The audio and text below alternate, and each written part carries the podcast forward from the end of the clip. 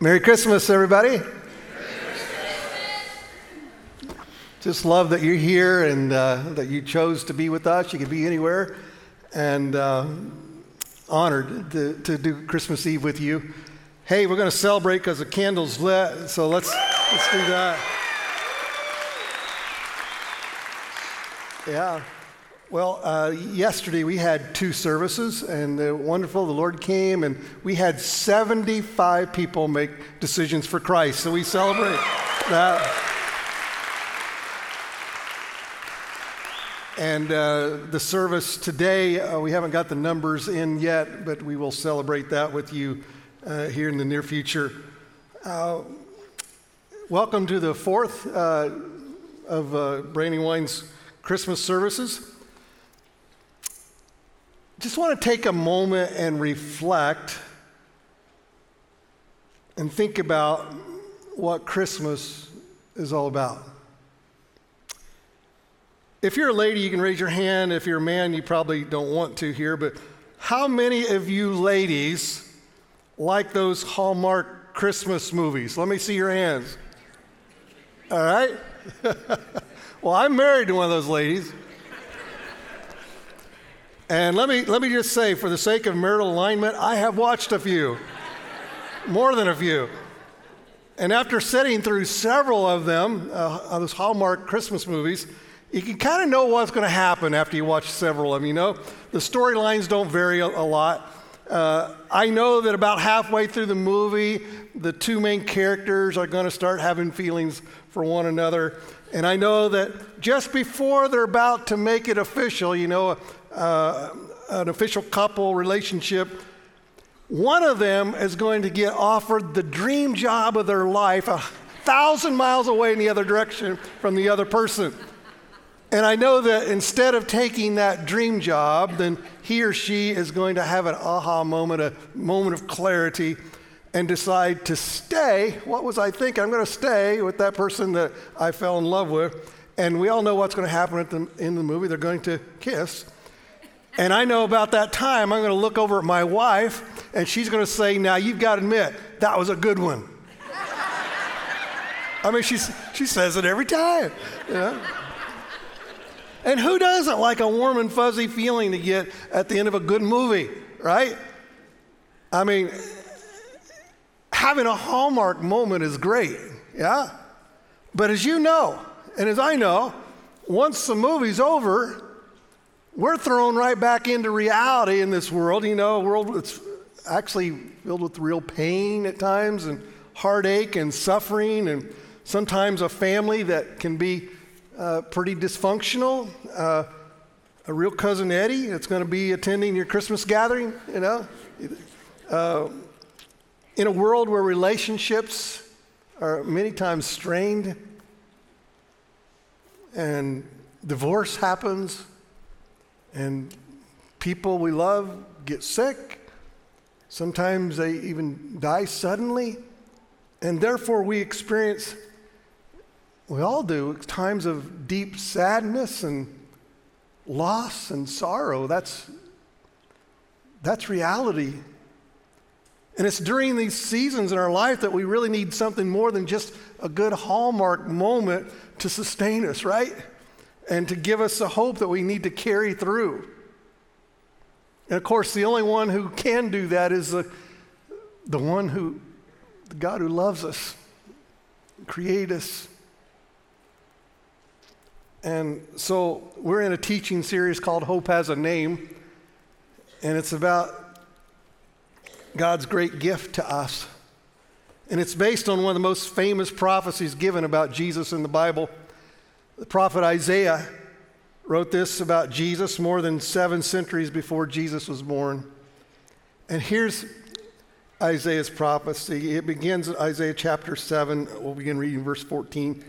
Therefore, the Lord himself will give you a sign. Behold, a virgin shall conceive and bear a son, and shall call his name Emmanuel, which means what? God with us. For a child is born to us, a son is given in Isaiah 9 6, and the government will rest on his shoulders, and he will be called, and let's, let's do this with one voice. Are you ready? All together. He will be called Wonderful counselor, mighty God, everlasting Father, and Prince of Peace. You see, the, the, the birth of Jesus addresses our problem in two ways. First, in sending Jesus, God was dealing with our problem at its roots, and the root of all of our problems here on this earth is that we, born into sin, we are separated from God.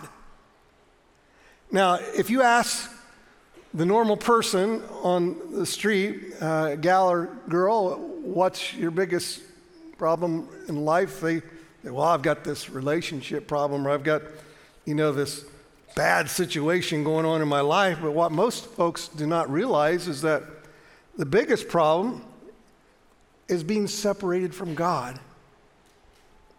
And the Bible explains how our sin has done that. It separated us from God, and which is why God sent Jesus, his son, to our world to bridge that separation and to give every person, everyone who's here, every person who's ever lived, an opportunity to have their sins to be forgiven and have new life, spiritual awakening in their life forever.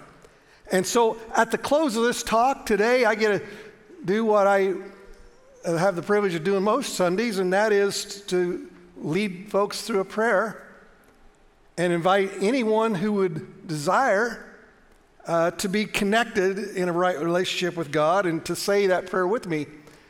And the Bible says that a prayer uh, uh, prayed in sincere faith will cause us to no longer be separated from God, but to, to be in a right relationship and, and the gift of new life and the gift of a new relationship will begin. And that can happen all before you leave here tonight. God has extended that offer to everyone. And I got to tell you, man, it is the best gift ever. Amen. The second way this promise speaks to our situation is in the four relational names that we of Christ that we just read together, which reflect how he wants to relate to us in our everyday lives. That Christ wants to be your counselor, the one who guides you and directs you so we don't have to walk in the dark through this life and wonder. And He wants to be the one who gives His power in us so that we would have strength for living. And He wants to be that loving and affirming Father that many of us have never even had before. And He wants to fill your heart and mind every day with His supernatural peace. Who wouldn't want a gift like that? If that's true. And you know, it's kind of rare these days to find someone who's totally at, at peace. Wouldn't you say that? I mean, most of, our, most of us live lives that are very busy, and we, so we're tired, stressed out, worried. It's rare to come across someone these days who's totally at peace. At peace with themselves, at peace with God, at peace with circumstances surrounding, going on around them. And yet the Bible says that's the very reason, that's one of the very reasons why Jesus came to this earth to be our Prince of Peace. Isaiah prophesied it. In the first Christmas, when Jesus was born, Scripture tells us that the angels appeared to the shepherds. And do you remember? Do you remember what the what the angels told the shepherds? They announced glory to God in the highest, in the highest heaven, and here's the word, and peace on earth to those with whom God is pleased. So Isaiah announced it, the angels announced peace, and then you, you read on in the Gospels Matthew, Mark, Luke, and John, and Jesus began his ministry there at age 30. And, and when, when he would talk to people, and he would greet them in their coming and going, he would often say to them, What? Peace be with you. That's what he'd say. And whenever something would happen in people's lives, lives uh, even something traumatic, he'd tell people, now go in peace. His ministry was focused on bringing the gift of peace to everyone's life. That's why he came. In the book of Acts, we read that 40 days after Jesus' resurrection, you know, just before he ascends back into heaven, his last words to us is this check it out, John 14. Jesus speaking, he says, I am giving you the gift of what? I'm giving you the gift of peace, the kind of peace that only I can give. In other words, it's not like a, the peace that the world has to offer or could give. It's a divine peace that only God can give. Isn't it interesting how, you know, someone could have a lot of stuff, have a lot of money in the bank, but no peace in their heart? Or how you can be, quote, successful on the outside and still be incredibly empty on the inside? Or how you can be married and not have peace in your home? Not a good time to say, Amen, guys. uh, I, I, think, I think most people, if they're really being honest, they'd say, you know, most days I really don't have, I really don't experience a lot of peace in my life. In fact, I think most people would say the opposite. There's, there's stress, there's anxiety, there's tension, there's worry, worried about is this going to work out? Uh, anxious about, hey, is this going to happen the way I want it to happen? Well, in our remaining time together, I want us to look in the scriptures of how a person can experience God's peace in their life, how you get it, and how you can keep it, all right? Now, there are actually 790 verses on this subject of peace in the Bible. So we're going to look at every one of them, all right? No, no, just kidding. Let me summarize what these verses in the Bible are saying about peace. In Isaiah 26 3, it says, You, God, will keep in perfect peace all who trust in you, all whose thoughts are fixed on you. So the word peace in the Bible comes from a really rich uh, Hebrew word, and it's the word shalom. Say it with me shalom. It's a biblical term that means uh, really way more than uh, the way that we typically would use it in our English language, uh, the word peace.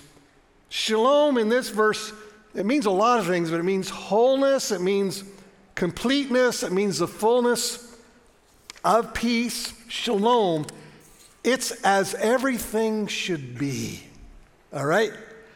It's as everything should be. That one's for you, Dr. Ray. uh, it's experiencing God's peace in every way, it's experiencing wholeness.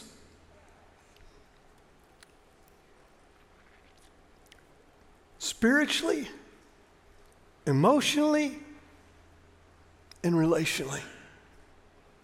Spiritually, in our relationship with God, emotionally, regardless of what the chaos going on on the outside, externally, and relationally in our relationships with other folks, with other people. Now, obviously, relationally, it takes two people to want peace, right? So the Bible says this if at all possible, as far as it depends on you, Christ follower, live at peace with everyone. Now, not everybody wants that, and so you can only do so much. You can, you, you, but you take the initiative, is what he's saying. And then you lay your head on your pillow knowing, hey, I've, I've done all I can do. Spiritually, I'm at peace because, well, I've made peace with God, which is the most important of all three because that affects them the most. It's what affects everything. Emotionally, I'm at peace because now I have the Prince of Peace in me. And that's why in Colossians 3, it says, Let the peace of God rule in your hearts. In your hearts. Emotional peace. So, regardless of what's going on and around me and externally, uh, the things maybe aren't ideally the way I want it to be right now, but still, I have God's shalom, His peace, that's residing in me. His shalom is still present in my life. You, God, will keep in perfect peace. You know what's cool about this verse is that the literal translation says, You, you God, will be, uh, you will be kept in shalom, shalom. The Hebrew word is two. You'll be kept in shalom, shalom. It appears twice. This is an emphatic statement in the Hebrew language, meaning that God wants to give you a double portion of his peace. Anybody want to say, uh, I'm, I'm here? Yeah. He wants to give you a double portion of his peace, and he wants to give you more than, than you even need. That's just the God we serve that loves us. Now, the biggest difference in the way that the Bible uses the word peace versus the way we would normally use peace here uh, in our English language is that peace in the Bible doesn't have to wait until there's not any problems before you experience God's shalom, all right? Now, we would typically say, okay, there's no strife or conflict in my, in my home or at work or in my relationships with other people. Therefore, I'm experiencing peace. In other words, I'm at peace because of the absence of problems in my life, all right? That's how we would typically use it. But here's what Jesus said In this world, here on earth, you will have trouble. That's what he says. There's going to be trouble. But he also says you don't have to wait until there's no trouble to have peace. Jesus came so that you could experience peace even in the storms of life even when others don't want to have peace with you. Even when you walk through the valley of the shadow of death, you can still experience, as He holds your hand, peace. To experience God's shalom doesn't mean you, you're not going to have problems. It doesn't mean you'll never get sick. It doesn't mean nothing ever uh, is going to go wrong in your life, nothing's going to break. No. Because peace is not found in the absence of problems. That's, that's the biblical description of peace. So, how does one find this kind of peace? How do you experience shalom? God's shalom in your life. Well, some of you may be sitting there tonight and you're like, well, hey, I believe in God. I've put my faith in Christ, but I generally struggle a lot of times with being at peace throughout my day especially all the craziness, you know, going on around, around me. So you may be sitting there wondering, hey, if, if, if Jesus really came to be our Prince of Peace, why am I not experiencing his shalom in my life? Well, let's address that for a moment. What's the opposite of the peace that we're talking about here tonight? Go ahead and talk to me. What's the opposite of peace? Yeah, yeah. Say it louder. There, thank you. so there's so there's anxiety, there's stress, there's chaos, worry. You know, worry is the enemy of peace. The Apostle Paul was never one to mess with words, and he just says directly to Christ followers, he says, Don't worry about anything. you know, the more I've studied on this subject of worry in Scripture, the more I realize that worry is not the real issue at all. Worry is just a decoy. The real issue is trust. Trust. You, God, will keep in perfect peace all who trust in you. It's Oswald Chambers who said, Worry is an indication that we think God cannot look after us. And I really like Francis Chan's quote where he says, quote, Worry implies that we don't quite trust that God is big enough, powerful enough, or loving enough to take care of what's happening in our lives. You see, when we worry, we're not believing the truth about God's Word. we're not believing truth at all. We're doubting that God sees, that He knows, that He cares, and that He is more than able. And when we worry, what we're saying is, God, I'm really having a hard time trusting you here. You know, I don't think you got things under control. I mean, that's why we worry. Now, if you're struggling with doubt that God has got this, whatever you're worried about, uh, then what you're saying is, I need to try to take control of it. You know, I'm going to take the reins here. If you're a controller, let's just get honest. If you're a controller, you're a worrier, right? People who are at peace don't have the need to control everything. They simply rest in knowing who our God is. Our God is able, He is faithful, He is reliable, He knows better than I do, He's bigger than I do, He's all powerful, He's all knowing. Therefore, I don't have to fear and I don't have to worry. I just trust in who He is, that He's got this. I trust that He's got it. I took it to Him. You, God, will keep in perfect peace all who trust in you, all those whose thoughts are fixed on Him. You know, when your thoughts are fixed on God, what are you doing? Well, you're praying, right? You're thinking about Him. You're in communion with Him. You're, you're thinking about who He is and you're listening and talking to Him. Your, your thoughts are fixed on Him. Paul said, Don't worry about anything. Instead, what? Pray about everything then you will experience God's peace, which exceeds anything we can understand.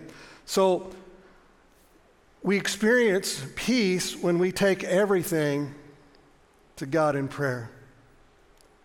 And here's the key. Are you ready? If you don't catch anything else, catch this. And you leave it.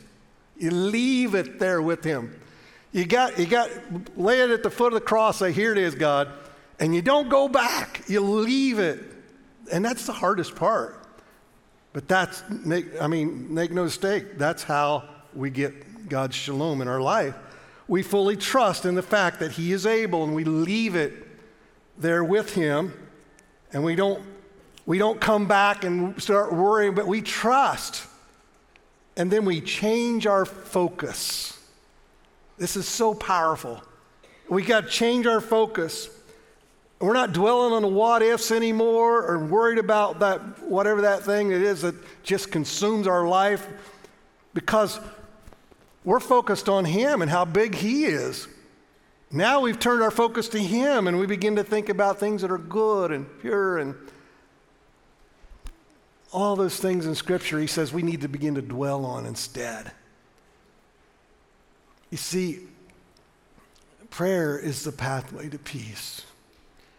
It's Dr. Caroline Leaf in her book, Switch On Your Brain, has this powerful quote in relating to the brain and power. I've mentioned this before, but she said this quote, it's been found that 12 minutes of daily focused prayer over an eight week period can actually change the brain to such an extent that it can be measured on a brain scan. How about that? Not only does prayer help us experience God's peace, but prayer actually changes our brain. You know, the neurons in our brain, the new pathways it would make, you know, just like dwelling on toxic and negative thoughts and how they would harm us as we dwell on those, as we begin to dwell on uh, the Lord and, and the right things, the good things, we have peace, and prayer actually begins to heal our brain. It actually begins to transform our brain and literally renews our mind. The path to peace is paved with prayer. So he says, You, God, will keep in perfect peace all who trust in you, Lord, all those whose thoughts are fixed on him. In other words, once we've given everything to God and we we leave it there, we don't go back, we leave it with him because he's got it. Once we do that, now the battle is in our mind, right? It's, it's on what we would choose to dwell on after that. That's what Scripture's saying. We've been hurt. You, you've been hurt. We've all been hurt.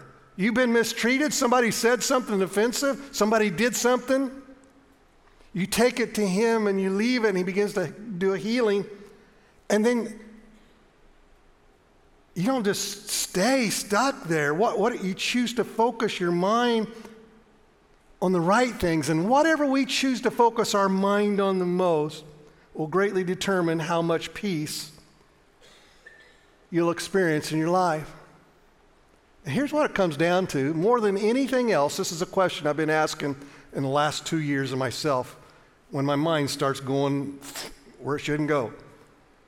Do I really want to spend my day focusing on that? Do I really want to ruin my day by focusing on that hurt or that, on that offense? Because if I choose to dwell on that, man, it's going to cause me just to be mad, upset, feel resentment, uh, going to make me stay offended. It's going to ruin my day. So, Paul says if you want peace of mind, then you've got to learn to take captive every negative thought and make it obedient to Christ. You have to choose what you allow yourself to dwell on.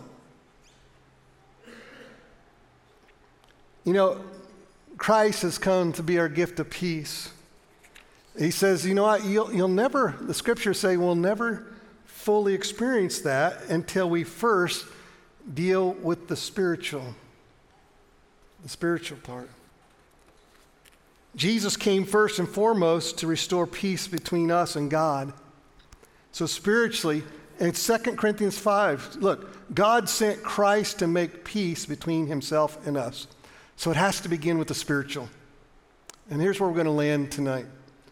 Why do we need Christ to restore our relationship in order for us to have peace with God and peace in our heart and peace with ourselves? Because the Bible says you and I were born into sin, all right? And that we have this thing inside of us called a sin nature. I mean, you know what it's like. I know what it's like. Our sin nature says, I know what God says to do, but I'm not going to do that. I want to do, do it my way. You know, I want to I want to do my own thing. I know what God says to do, but I'm going to make up my own rules. All right? I mean, I'm not, I'm not going to listen to what the Bible says. I'm just going to do my own thing. And, the, and Scripture tells us that when we do that, we're actually pretending to be God. And when we ignore what God says to do, and we just go on and do our own little thing, the Bible calls that an act of rebellion. And that it's that sin that separates us from the God who loves us. And it puts us in conflict with Him and it causes a disconnect. And whenever there's a disconnect, there's never going to be peace. God doesn't want you to be disconnected. That's why He sent His Son, the Prince of Peace, so that you would be connected with Him you see, someone had to pay the price for our sin. And who, who, do you think that perfect sacrifice could be? It's none of us. It could only be his perfect Lamb, the Son of God. He became our substitute, the one who least deserved it, voluntarily went to the cross for you and me. And the good news is Christmas is that the forgiveness of sin has been made, been made available to every one of us. It doesn't matter who you are. And if you've never put your faith and trust in Jesus Christ before, if you've never invited him into your life before, the good news is that he wants to be your Prince of Peace and he wants to be your Savior. He wants the one who frees you from any shame or guilt and past. He wants to give you a new heart, a new life, and a home in heaven forever. That's what that's the good news of the Bible. Christmas is for anyone who would say, God, I'm not perfect. I can never be perfect. But I have decided to live my life for you. And most people think, you know, I've got, if I'm ever going to be right with God, I've got to do this myself. I've got to earn my way to heaven. But you know what? That's not biblical. You won't find that in any page in Scripture. The truth is, you and I cannot save ourselves. We can't earn it. That's why it says in Ephesians 2 for it is by grace you have been saved through faith, and this is not from yourself, not from earning or trying to be good enough. It is the gift of God. You can't earn a gift, a gift is given. It is the gift of God, not by works, so that no one would boast. You see, Saving is all His idea, and it's all His work. All we do is trust Him enough to let Him do it. And it's God's gift from start to finish. Amen? I mean, this is good news. So, no matter who you are or what you've done, or how far you've strayed, or no matter how bad you think you've maybe screwed up, the Bible says if you will put your faith and trust in Christ and turn from your way and begin to live His way and make Him Lord, in other words, trust in Him fully, the Bible says He'll forgive you of your sin. God wants you in His family. The very reason you exist, even exist, is because God wants you in His family. He wants to adopt you into His family. You say, Well, Mark, are you telling me that not everybody's a child of God? That's exactly what I'm telling you. That's what the scripture says. But God loves everybody, and He's made a way for every one of us to be connected to Him in a right relationship through His Son. But you've got to choose. You got to say, God, I'm tired of doing things my way. I'm tired of playing God. And I'm going to make you first on the throne of my heart. And I'm going to turn from my way and go yours. You say, well, how do you do that? Well, let me introduce you to a life changing prayer here. In 1 John 1 9, it says, If you confess with your mouth that Jesus is Lord, what's that mean? That He is first, that He is at the center of everything in your life. He is number one.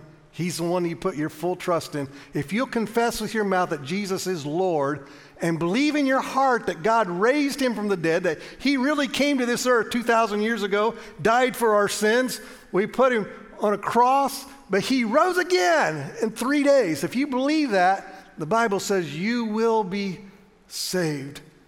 It makes no difference who you are. I'm so thankful God loves and cares for and invites sin filled people into his family, aren't you? I mean, uh, he, he invites messed up, junked up people like, like me, like you, mistake making people, grace needing people, hurting people, broken people. He says, Come.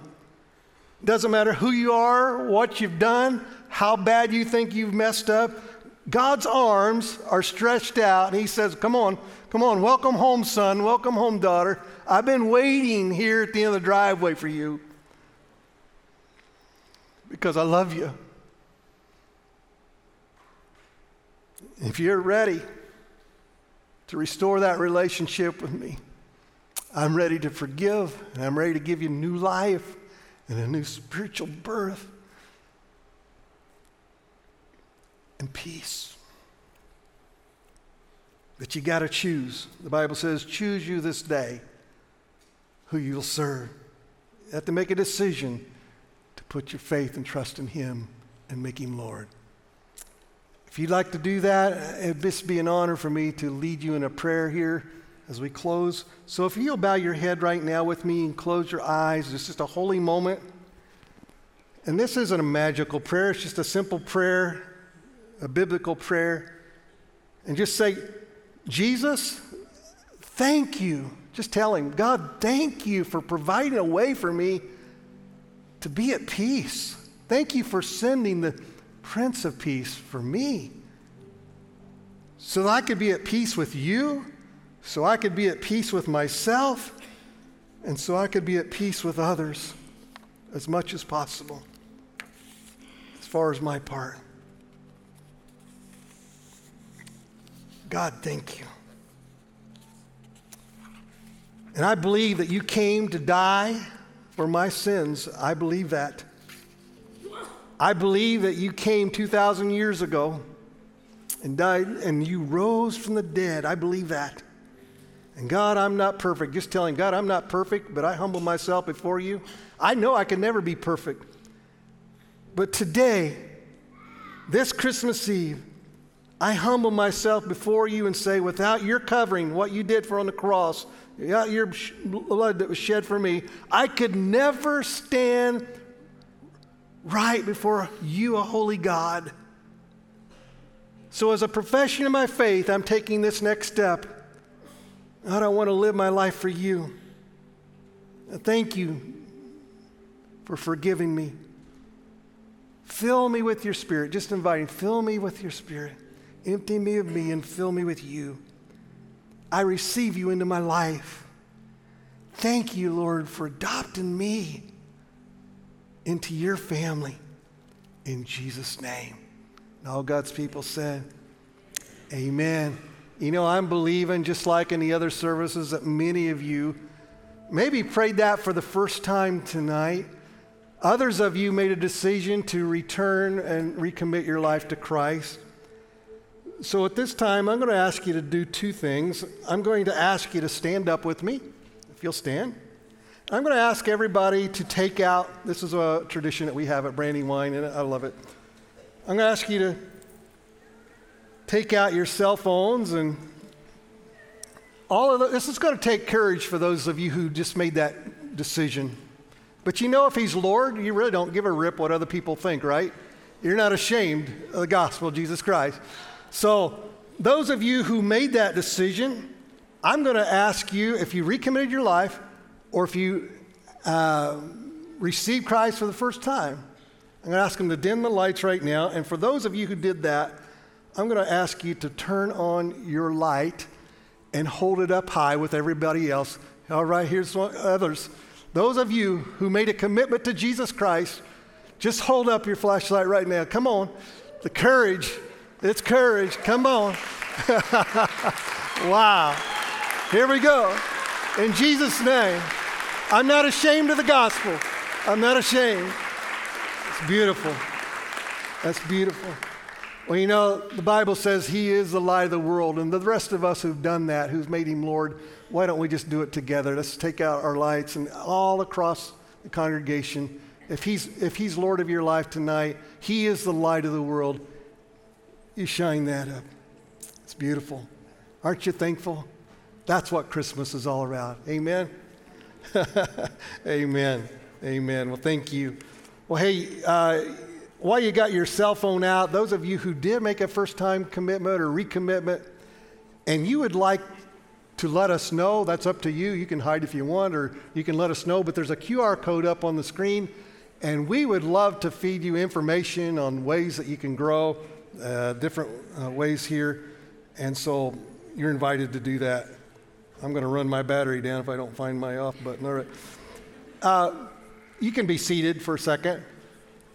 Those of you who made a decision for Christ, I invite you uh, to pick up one of these gift boxes on your way out. It's got a New Believer's Bible. And there's a QR code with a card on it there. You can download our music, uh, worship music, and sing along with that in the car if you'd like. And there's also a track in there to help you track your growth and, and the next steps that you would take. Hey, uh, just don't forget, uh, here this coming Sunday, we are having worship service, but not here, not in this building. Uh, we're having it in our homes. And so uh, gather your family around to worship with us. We have a very special service planned for you. Be sure and tune in at our regular uh, service times at home in your PJs with your new pajamas on from Christmas, all right? We have a brand new teaching series that starts uh, the first Sunday in January called Invisible War The Reality of Spiritual Warfare. And if you're looking for a way to grow this new year, you don't want to miss this. Come back for this series. We're launching uh, 22 days of prayer. I know we used to do 20, a lot of 21 days of stuff. We're going into the year 22. We're going to do 22 days, all right? And, and uh, we're going to provide a 22 day prayer guide and daily devotion for you. And we're going to grow together. So don't miss that. Well, hey, next tradition. I love it. Uh, and this is, a, this is a good one because if we're not careful, it's easy for us to move into this new year only to look back in the rearview mirror and realize, okay, all my, fa- all my family gatherings and the parties, they're done. The gift giving, that's all done. All the eating of the food, it's all done.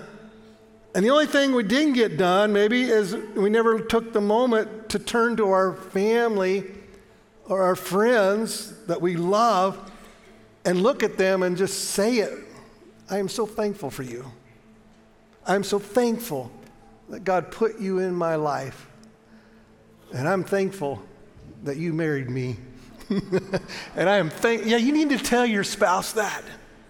And you need to tell your children that. You need to tell the friend that you brought or sitting next to you that. Now, this is not a get up and greet time, okay? This isn't a big COVID party here. This is just this is just you sitting next to the people that you came with and you're looking at them and saying, "Hey, I want you to know I'm so grateful for you and God put you in my life." And just speaking words of affirmation and encouragement. We only have one rule here on this one. Don't do anything strange with someone you do not know. All right? All right? Nothing weird with strangers. And, uh, but other than that, just look next to you, those people that came with you, and speak words of affirmation as we sing a prayer of peace over you and your family this Christmas. So, all right?